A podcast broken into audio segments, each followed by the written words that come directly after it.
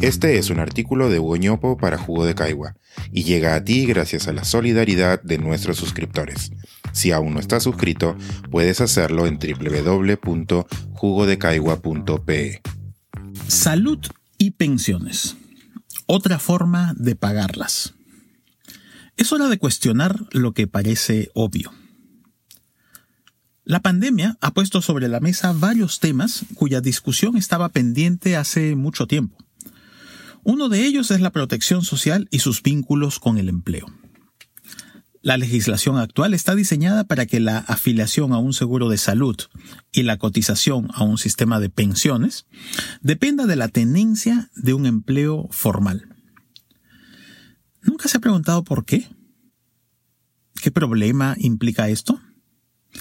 Estas son algunas de las preguntas que intento responder en un estudio que recientemente ha salido a circulación.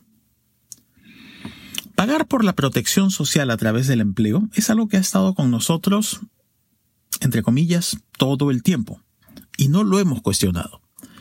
En 1936 se introdujo en el Perú el seguro social obligatorio. Primero solo para obreros y luego también para empleados.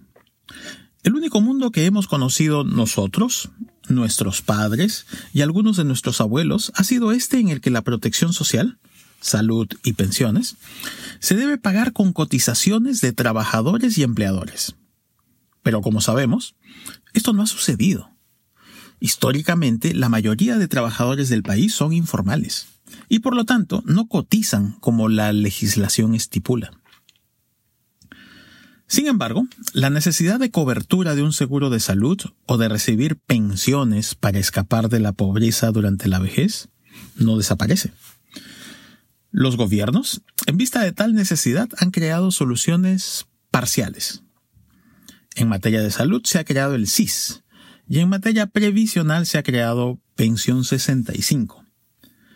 Con esos programas se puede tener acceso a un sistema de salud inmediatamente y recibir pensiones en la vejez sin necesidad de cotizar. Ambas soluciones tienen magníficos y loables objetivos darle protección social a personas que no hayan conseguido tal derecho por no haber cotizado. Pero, inadvertidamente, han creado un problema de incentivos. Ahora existen dos maneras de conseguir protección social. Una de ellas se paga con recursos del trabajo, 9% del salario para la salud y 13% del salario para las pensiones, sea una AFP o en la ONP mientras que la otra se paga con recursos generales, impuestos de todos. No es sorprendente constatar que la mayoría de las personas prefieren la opción que parece gratuita. Hay un problema en el diseño. Este problema empeora, una vez más, gracias a las buenas intenciones. Nuestros legisladores y gobernantes constatado que la mayor informalidad laboral se encuentra en las micro y pequeñas empresas. Frente a ello, los gobiernos han creado regímenes especiales con menores cotizaciones a la seguridad social para esas empresas. Con esto, según dicta el razonamiento económico de la buena intención, se esperaría que más empresas pequeñas se formalicen. Y así ha sucedido con algunas. Pero lo que la buena intención ignora es que quienes se acogen al régimen especial de microempresas enfrentan desincentivos al crecimiento. Para ellas, convertirse en empresas grandes implica salir del régimen especial y pasar a pagar más por la protección social de sus trabajadores. Inadvertidamente, con esto, se ha generado una barrera a su crecimiento. Visto así, no es de sorprender que más del 95% de los RUC registrados en SUNAT correspondan a micro y pequeñas empresas. Hemos condenado el aparato productivo a un enanismo empresarial que es perjudicial. En cualquier economía, las empresas productivas son las más grandes, pues tienen mayor capital asociado a sus procesos. Al tener un número reducido de empresas grandes, perdemos todos. ¿Cómo salir de esta colección de errores bien intencionados? Cuestionándonos el problema desde la raíz. Si el costo de la protección social no se cargara a la relación laboral, gran parte de esa informalidad laboral se reduciría. Pero la protección social no es gratuita. Tiene que financiarse de alguna forma. Lo que se viene proponiendo es que se pague con impuestos generales, como los del consumo, por ejemplo. Así, el pago a la AFP podría hacerse efectivo de otra manera. En lugar de hacer que el empleador retenga un porcentaje del salario, se le pediría al vendedor de cualquier producto o servicio que consumamos que retenga un porcentaje del IGB. Ese dinero iría a la cuenta de capitalización individual, AFP, o a la de capitalización colectiva, ONP. Este cambio de paradigma podría traer beneficios adicionales. Pensemos, por ejemplo, en la equidad de género.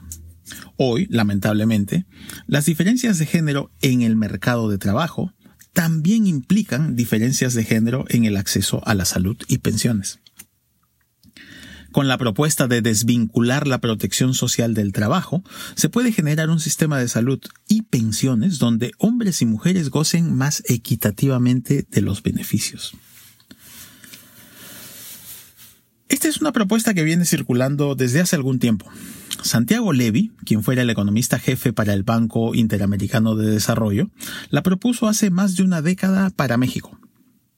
Más recientemente, Jean Tirole, Premio Nobel de Economía, recomendó en una de las reuniones de la Asociación Latinoamericana de Economía, la CEA, que estas políticas deberían concentrarse en proteger a los trabajadores y no los empleos.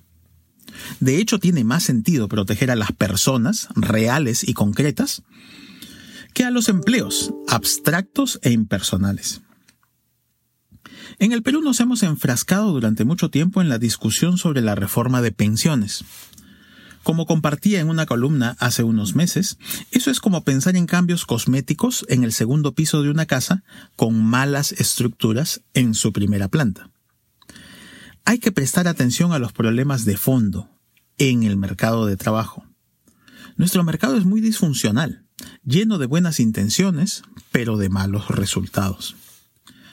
Necesitamos una real discusión nacional sobre esto, dejando de lado algunos dogmas, tanto de la izquierda como de la derecha, y prestando mayor atención a la evidencia. Este es un artículo de Hugo para Jugo de Caigua y llega a ti gracias a la solidaridad de nuestros suscriptores. Si aún no estás suscrito, puedes hacerlo en www.jugodecaigua.pe.